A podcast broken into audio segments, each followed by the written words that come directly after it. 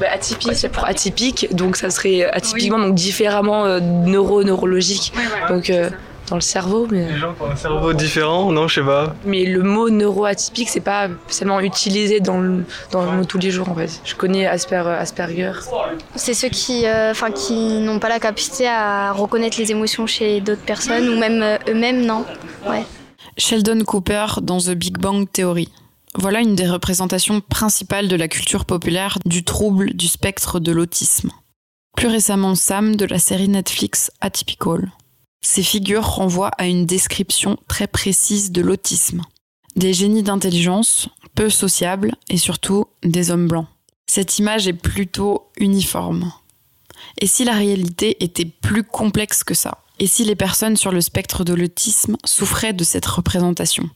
Et si ils et elles étaient à l'intersection d'autres discriminations dans cet épisode, on va parler du trouble du spectre de l'autisme, des stéréotypes qu'on lui associe et de comment la psychophobie s'additionne avec les autres discriminations. Amphi 25, c'est une volonté de créer une safe place à l'université, un espace pour échanger, réfléchir et offrir des ressources aux personnes qui en ont besoin. Je m'appelle Taïmé, je fais partie de la mission Égalité-Diversité de l'Université Lyon 1 et dans ce nouvel épisode, on va investir la sphère du cerveau à la découverte du trouble du spectre de l'autisme. On a rencontré Guillaume Bonazzi, médecin psychiatre, spécialiste du trouble du neurodéveloppement, qui nous dressera un portrait de l'autisme dans sa pluralité. Puis Romain Tabonne du ZEST, zone d'expression contre la stigmatisation, abordera l'importance de la rencontre pour lutter contre les idées reçues. Mais tout de suite, Juliette nous raconte son expérience du TSA. Elle est étudiante à Lyon 1 en licence 3 de physiologie et pour elle, son autisme est à la fois un avantage et un handicap. Personnellement, je suis, je suis autiste, euh, du coup, avec un TDAH, ce qui est, entre guillemets, la combinaison la plus, la plus euh, fréquente, en fait, euh, de neuroatypie. le TDAH, c'est un, c'est un trouble de l'attention avec ou sans hyperactivité moi, je suis sans sans hyperactivité. Euh, pour tout ce qui est diagnostic, j'étais diagnostiquée assez sur le tard, avant d'entrer à la fac, donc j'ai vraiment un avant et après.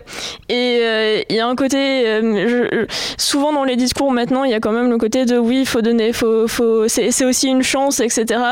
je me situe quand même vraiment pas mal à l'intersection entre les avantages que ça m'apporte dans la vie de tous les jours et le modèle social du handicap, parce que ça, en reste, ça en reste quand même un. Donc, j'ai pris euh, ce que certains pourraient qualifier d'avantage, que ce soit au niveau de ma concentration, de mes capacités d'apprentissage, euh, etc. Mais euh, je, souffre quand même des conséquences que ça a sur ma vie et c'est c'est quand même quelque chose pour lesquels j'aimerais, pour lesquels des, adaptations, des accommodations sont nécessaires, que ce soit purement les accommodations universitaires ou que ce soit les adaptations dans ton cercle social qui te demande d'aller à un bar et tu te rends compte à 19h30 que ouais, tu peux pas rester tu peux pas rester assis, il y a trop de monde et t'es es là pour trois heures. Pour, euh, pour une personne aussi, je reste quand même assez, assez sociable. Après, c'est difficile de dire ce qui est du, du appris euh, ou du naturel, mais c'est plus. Euh, ça, ça, reste en fait sur la, sur la profondeur des interactions sociales pour le, pour le côté social et juste les, les problèmes sensoriels d'hyperstimulation globalement j'ai tendance à masque en contexte social. Quand tu as une activité à côté bah, de la fac, euh, tu passes ta journée à masque. Masque, c'est le terme qu'on utilise, enfin que la communauté autiste utilise pour euh, pour masquer son, euh, ses comportements autistes, pour s'intégrer en société parmi les, les, neurotypiques. Et du coup, c'est un processus conscient, constant, en permanence de de la posture, de comment tu regardes les personnes, de ce que tu dis, de l'intonation, etc. C'est fatigant. Tu ne peux tu ne peux faire ça qu'une journée tu fais ça pendant euh, de, de 8h du matin à 17h, t'as pas spécialement envie de le refaire avec des gens, même, euh, même pour le plaisir en fait le soir. Donc déjà une fatigue, euh, une fatigue à partir de là. Il y a aussi le côté de tout prévoir en fait à l'avance pour, pour être sûr que ton l'environnement, les interactions, même la température qui fait dehors te, te mettront pas mal. Parce que après si tu, si tu te sens mal, tu fais, tu, tu, il y a toujours un risque de crise. Donc c'est vraiment, faut vraiment tout micromanager manage parce que c'est vraiment une question de barre, de, de ressources limitées et quand tu, tu vas en dessous de, la limite de ces ressources, ça, se termine ça peut se terminer en crise, ça peut être un problème, tu peux être impacté pendant même que ce soit une journée de manière assez impressionnante, voire plusieurs semaines, le temps de te remettre de ça. Donc c'est vraiment juste de la gestion. Même si j'avais pas de diagnostic quelconque avant l'université, j'avais quand même, euh, j'étais quand même euh, l'élève au lycée tiers temps, etc., etc. Euh, à la fac, ça a permis effectivement, dans, dans, le contexte de la fac, ça a permis d'avoir des adaptations et du coup, là, ça s'est entre guillemets mieux passé. Non, ça m'a permis, par exemple, d'avoir un, un, étalement de parcours en fait euh, en L2, c'est-à-dire où je faisais ma, ma, licence en deux ans euh, avec un nombre du, euh, du réduite. Ça m'a permis d'avoir les classiques aménagements de preneur de notes, tiers temps que je que j'avais pas en PSS. je ne savais pas que c'était interdit, mais enfin que c'est par la loi, j'étais censée avoir pouvoir en demander un, mais c'est pas non plus comme s'il y avait des, des possibilités d'adaptation adaptation personnalisé si ça fait sens, c'est-à-dire que euh, la mission handicap, euh, qui, qui est vraiment la référence, peut, font, euh, font ce qu'elles peuvent, mais c'est-à-dire que quand, quand quelque chose de personnalité, c'est au bon vouloir des professeurs, et, c'est, ça, ça passe pas toujours.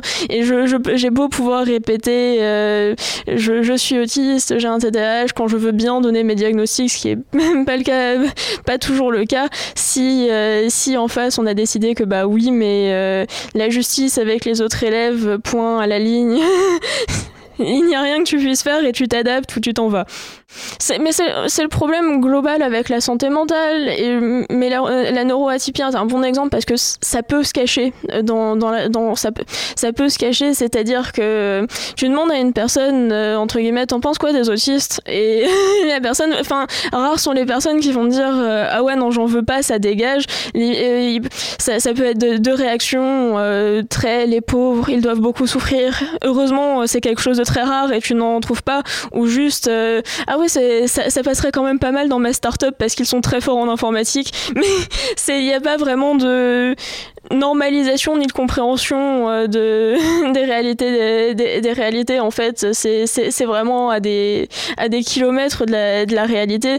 À côté de ça je, je, reste euh, je reste une, une femme euh, enfin ouverte je, je, présente en tant que femme je présente en tant que pas hétéro je suis handicapée. Et là par contre effectivement pour le coup on m'a ouvertement dit non parce que parce que tu es une femme etc tu n'as pas pas ta place ici L'autisme, c'est quelque chose qu'ont les pauvres petits-enfants qui sont tristes et qui sont mis en institution, ou l'autisme, c'est quelque chose qu'a Sheldon Cooper euh, dans The Big Bang.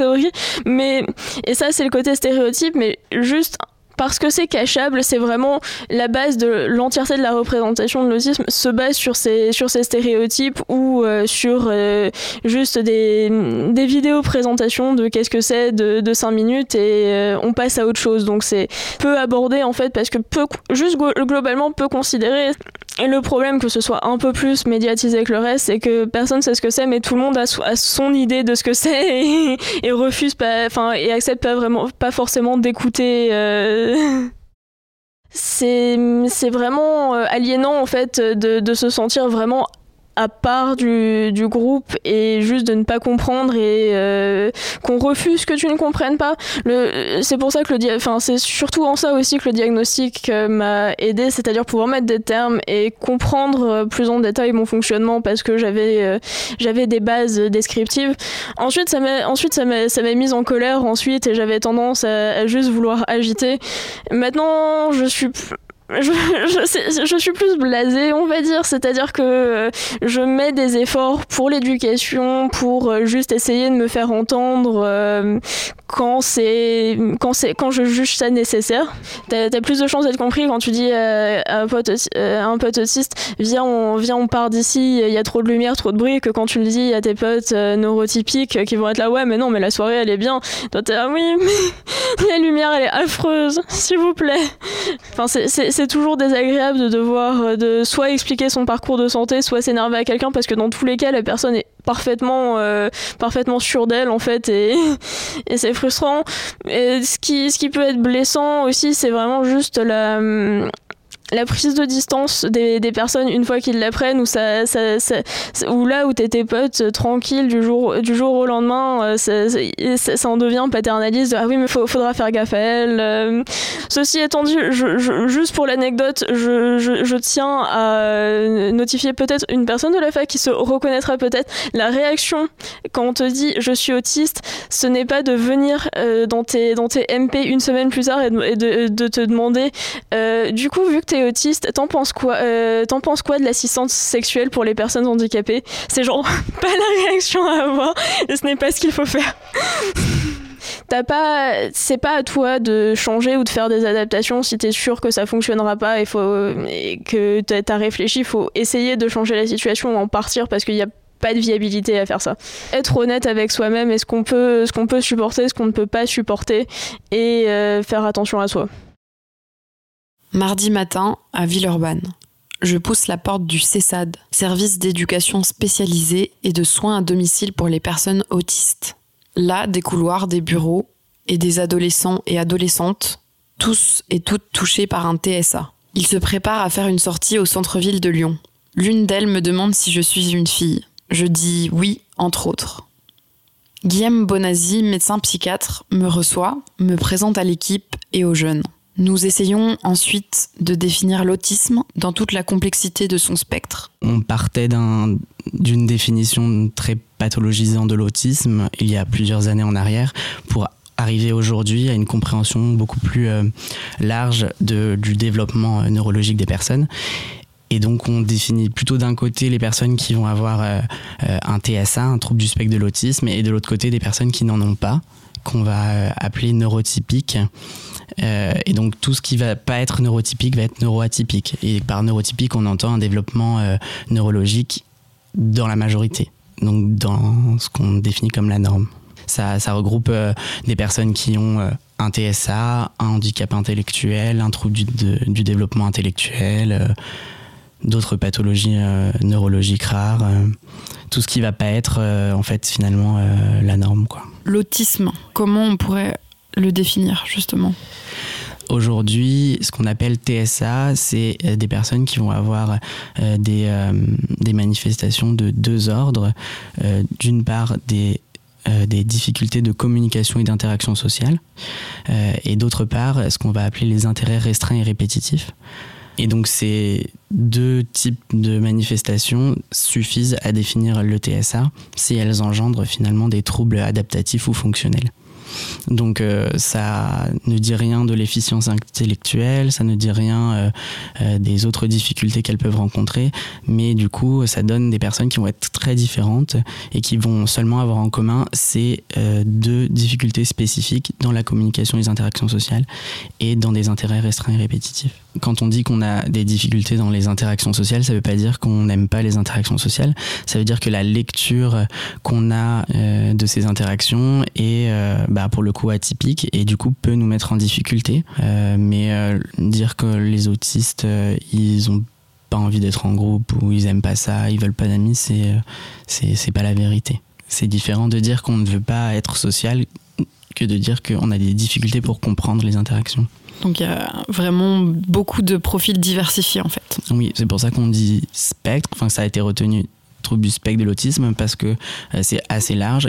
Quand on essaye de comprendre si une personne a un développement avec TSA ou non, on n'a pas de signe distinctif qui dit ah il y a, ça donc c'est sûr qu'il y a un TSA ou à l'inverse on n'a pas de signe qui dit ben il n'y a pas ça donc il n'y a pas TSA c'est vraiment euh, on va essayer de trouver un certain nombre d'atypies dans le développement, dans la communication, dans les interactions sociales, et on note ça en tant qu'atypie.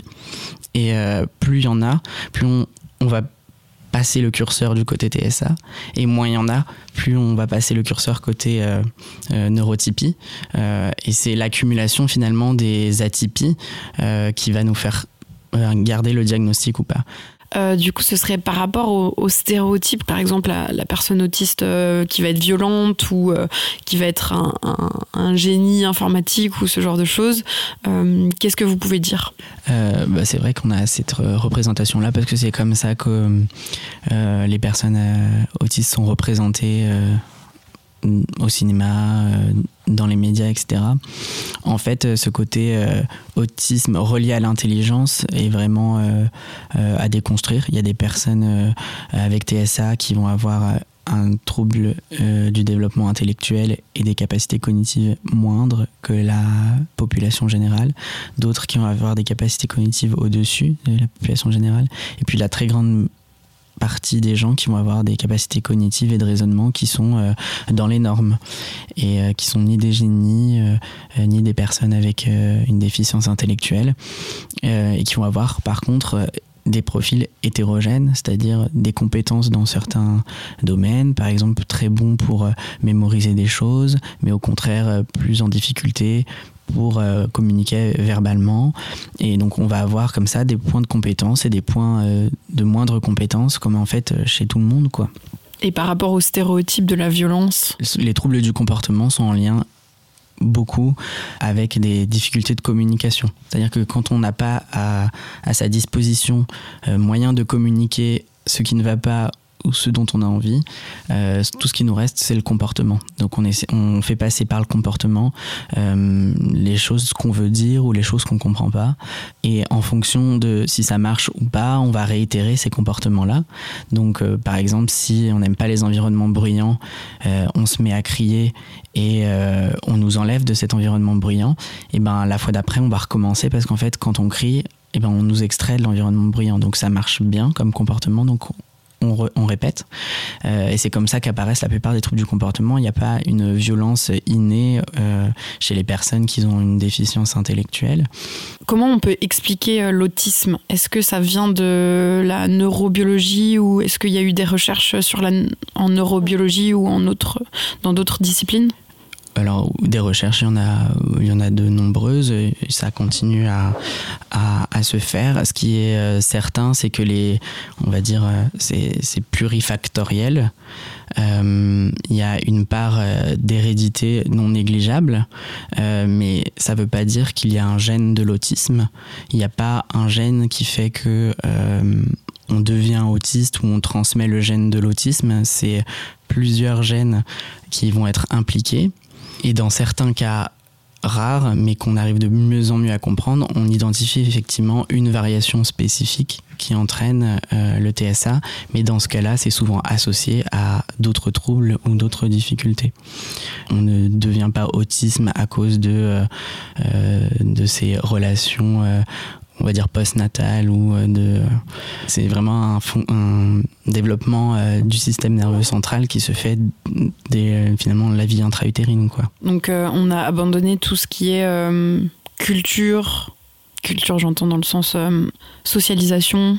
C'est le, on va dire, c'est le niveau euh, de d'expression de l'autisme et euh, le niveau de difficulté justement qui va varier en fonction de son environnement parce que un, un jeune qui va naître euh, avec un TSA dans une famille bienveillante, privilégiée, ayant euh, facilement accès à des soins de santé et des soins de rééducation, euh, ça va donner un jeune avec TSA qui arrive à apprendre euh, à lire, à parler, à se socialiser et à évoluer à l'école parce qu'il va être bien accompagné et dans, une, dans un milieu familial bienveillant. le même jeune qui naîtrait dans une autre situation plus difficile, délicate, avec moins de ressources, et eh ben forcément les difficultés où euh, les symptômes gênants liés au TSA vont être plus saillants et vont euh, pouvoir donner des, difficultés beaucoup plus marquées. Pour tout ce qui est ressources et pour, euh, on va dire, dès qu'on a une question sur le TSA, c'est le centre, le centre ressources autisme, le CRA, de la région Auvergne-Rhône-Alpes, du coup, qui est en fait un lieu donc il y a des ressources bibliothécaires, ils peuvent nous orienter, euh, ils soutiennent, euh, on va dire, la, formation euh, des professionnels, etc. Donc ça, ça peut être aussi un lieu, on va dire, où quand on a des questions et on ne sait plus où aller, on ne sait plus à qui s'adresser, ils peuvent nous aiguiller.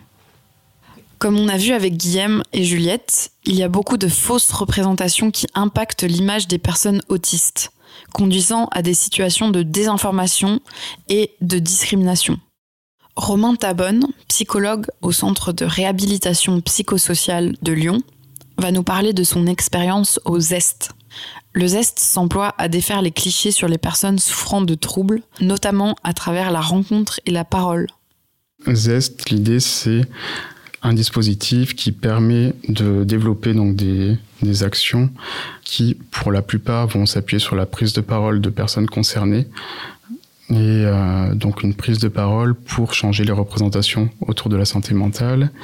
Donc euh, quand on dit personnes concernées aussi, nous on essaie de d'être dans un truc où on est au sens très large en fait. Euh, ce qui réunit tout le monde, c'est la volonté de vouloir euh, bah, justement agir au niveau des représentations. Et c'est là où l'idée c'est que en fait on, on se retrouve tous et on, on essaie tous de s'impliquer un petit peu au même niveau, de participer, de, de se dévoiler. Et c'est comme ça que euh, il faut lutter contre la stigmatisation. Ça aide à lutter contre la stigmatisation de prendre la parole. Ouais, ça aide complètement euh, à lutter contre la stigmatisation. C'est euh, déjà on est parti là-dessus parce que c'est c'est super chouette de créer de la rencontre, mais aussi parce que quand on s'est penché un petit peu sur les, ben, les études autour de, des moyens d'action, euh, du coup, contre la stigmatisation, ce qui ressort, c'est que les actions qui ont le plus grand impact et l'impact le plus pérenne, c'est ce qu'on appelle les actions de contact. Donc, c'est là où, en fait, il va y avoir effectivement de la rencontre, du contact euh, ben, direct ou indirect, euh, comme un podcast, ou voilà, ça va être quand même de, de l'accès à un témoignage. C'est ce qui va vraiment, en fait, ouais, changer les représentations de façon efficace, là où des campagnes d'information euh, purement éducatives euh, ben, vont avoir très peu d'effet finalement. Euh, quand on est, on s'implique sur Zest, c'est pas du tout un dispositif dit thérapeutique, et c'est important de le dire, à la fois pour les gens qui participent, mais aussi ben, pour nous qui l'encadrons. Mais par contre, on voit clairement que ça a un impact super en fait et énorme. Enfin, sur, euh, bah, je pense sur l'estime de soi, sur le sentiment d'utilité. Et ce qui est chouette, c'est que c'est vrai pour euh, les personnes dites concernées, euh, comme on l'entend, mais pour, euh, enfin, pour nous aussi, enfin pour tous les, les participants, quoi. Du coup, je m'implique, je donne de mon temps, je donne de mon temps pour euh, pour faire bouger les choses, mais je donne de mon temps pour les gens en fait qui viennent aussi en face. Nous, on agit beaucoup euh, sur des campus universitaires face à des étudiants. C'est quand même euh, ok, c'est parce que c'est important pour moi de faire bouger les choses, mais en fait, clairement, c'est offrir quelque chose à la personne en face quand quand on est dans des petites des dispositifs euh, bibliothèques vivantes, on a un témoignage d'une personne face à un ou trois étudiants. On fait des petits îlots comme ça où ça, échange un peu toutes les toutes les 20 minutes du coup. C'est un truc qui s'appelle euh, la métaphore de la bibliothèque vivante où du coup en fait il y a des des personnes qui témoignent, donc les personnes concernées, comme je disais, au sens euh, très large, hein, du coup, mais qui vont pendant une dizaine de minutes partager de leur vécu face à ouais donc un à trois étudiants. Les étudiants, on les appelle les lecteurs, du coup. Euh, et ensuite, il y a 10 minutes laissées, euh, du coup, à l'échange entre, ben, du coup, ces étudiants et la personne. Voilà, donc il y a des livres vivants, des lecteurs. Les bibliothécaires, c'est euh, voilà les personnes qui assurent un petit peu le cadre autour pour ben, expliquer la démarche et puis donner le timing un petit peu, dire bah, là ça fait 10 minutes, voilà, ou juste apporter un petit cadre extérieur. C'est une manière de, de déstigmatiser justement ça, par exemple. C'est une action. euh, voilà, ça c'est l'action euh, ben, typique, euh, emblématique de justement créer la rencontre, créer le contact. Euh, ben là pour le coup c'est vraiment du direct, direct quoi. C'est euh, on est ok, on arrive, euh, on s'assoit sur sur une chaise ou on arrive dans un petit espace et là on va rencontrer quelqu'un vraiment quoi. Du coup, Est-ce qu'on peut faire des études quand on est neuroatypique? Bah oui heureusement on peut complètement faire des études quand on est neuroatypique. L'essentiel et c'est surtout de pouvoir euh, bah, identifier comment on fonctionne, quels sont nos besoins, quelles sont nos ressources et de pouvoir euh, les faire entendre du coup. Euh, et c'est pas si facile que ça euh, parce que il y a les faire entendre, mais il y a déjà soi-même un petit peu du coup euh, euh, pouvoir les ouais les reconnaître en fait. euh, quand justement en fait il y a des on en revient à la stigmatisation aux représentations quand euh, les représentations sociales bah, autour de ce qu'on vit elles collent pas du tout à ce qu'on vit et à la réalité du vécu en fait ben c'est galère hein. Parle de beaucoup de l'autisme parce que je travaille pas mal là-dedans mais quand on a un trouble du spectre de l'autisme euh, sans déficience intellectuelle et qu'on n'est pas dans les, les extrêmes euh, euh, caricaturaux, enfin pas caricaturaux, mais en tout cas qui représentent qu'une petite partie du coup de, la population, on, voilà, on colle pas à l'image et du coup, on ne sait pas forcément ce qu'on vit. Euh, même chose quand on a un trouble de l'attention sans hyperactivité euh, qui n'a pas été repéré. Ben, plein de gens, euh, à l'âge adulte, on, détecte, on, repère en fait du coup une neuroatypie alors qu'elle a toujours été présente et souvent compensée. Qui dit compensée, camouflée dit beaucoup de fatigue et d'effort et, et quand on arrive en plus ben voilà dans les études c'est là où il y a aussi le plus, euh, enfin de plus en plus de sollicitations sociales et de besoins d'adaptation. Et c'est là où, bon ben, si c'est plus galère si on ne sait pas trop euh, ce dont on a besoin et qu'est-ce qui nous fait du bien. Du coup en tant que ben, personne qui vit ça, de pouvoir devenir en fait un peu, je pense, euh, porte-parole de ses besoins du coup, euh, et donc de pouvoir bien les identifier, mais de pouvoir aussi être euh, ben, accompagné du coup pour euh, après pouvoir les faire entendre, peut-être par des, ben, soit des personnes qui ont des vécus communs et qui du coup peuvent donner des conseils, soit ben ouais les, les missions handicap, les choses comme ça qui qui peuvent voir pour proposer des, des aménagements. L'autisme ne se vit pas de la même manière que l'on soit femme, noire, riche ou autre. Ce qu'il faut retenir, c'est la pluralité des profils des personnes sur le spectre de l'autisme. Le TSA est à l'intersection de toutes les autres discriminations, ce qui fait que le vécu des personnes est à chaque fois unique. Juliette nous expliquait qu'elle faisait la différence entre discrimination sexiste et discrimination liée à son TSA. Cette discrimination est davantage liée à un manque d'information. On ne le comprend pas, donc la société ne s'y adapte pas. C'est une discrimination par méconnaissance plus que par rejet. La clé est donc la rencontre. Par le biais d'associations comme le Zest, on peut rencontrer et écouter le vécu des personnes ayant un TSA et ainsi mieux saisir les discriminations qu'elles peuvent vivre au quotidien. Et aussi de sortir du cliché de Sheldon Cooper. Si vous étudiez à l'université Lyon 1, vous pouvez saisir le dispositif d'écoute et d'accompagnement des témoins et victimes de violences, harcèlement et discrimination en vous rendant sur le site signalement.univ-lyon1.fr. Retrouvez Amphi25 tous les 15 jours sur vos plateformes de podcast préférées. Ce podcast a été conçu par la mission Égalité-Diversité de l'Université Lyon 1.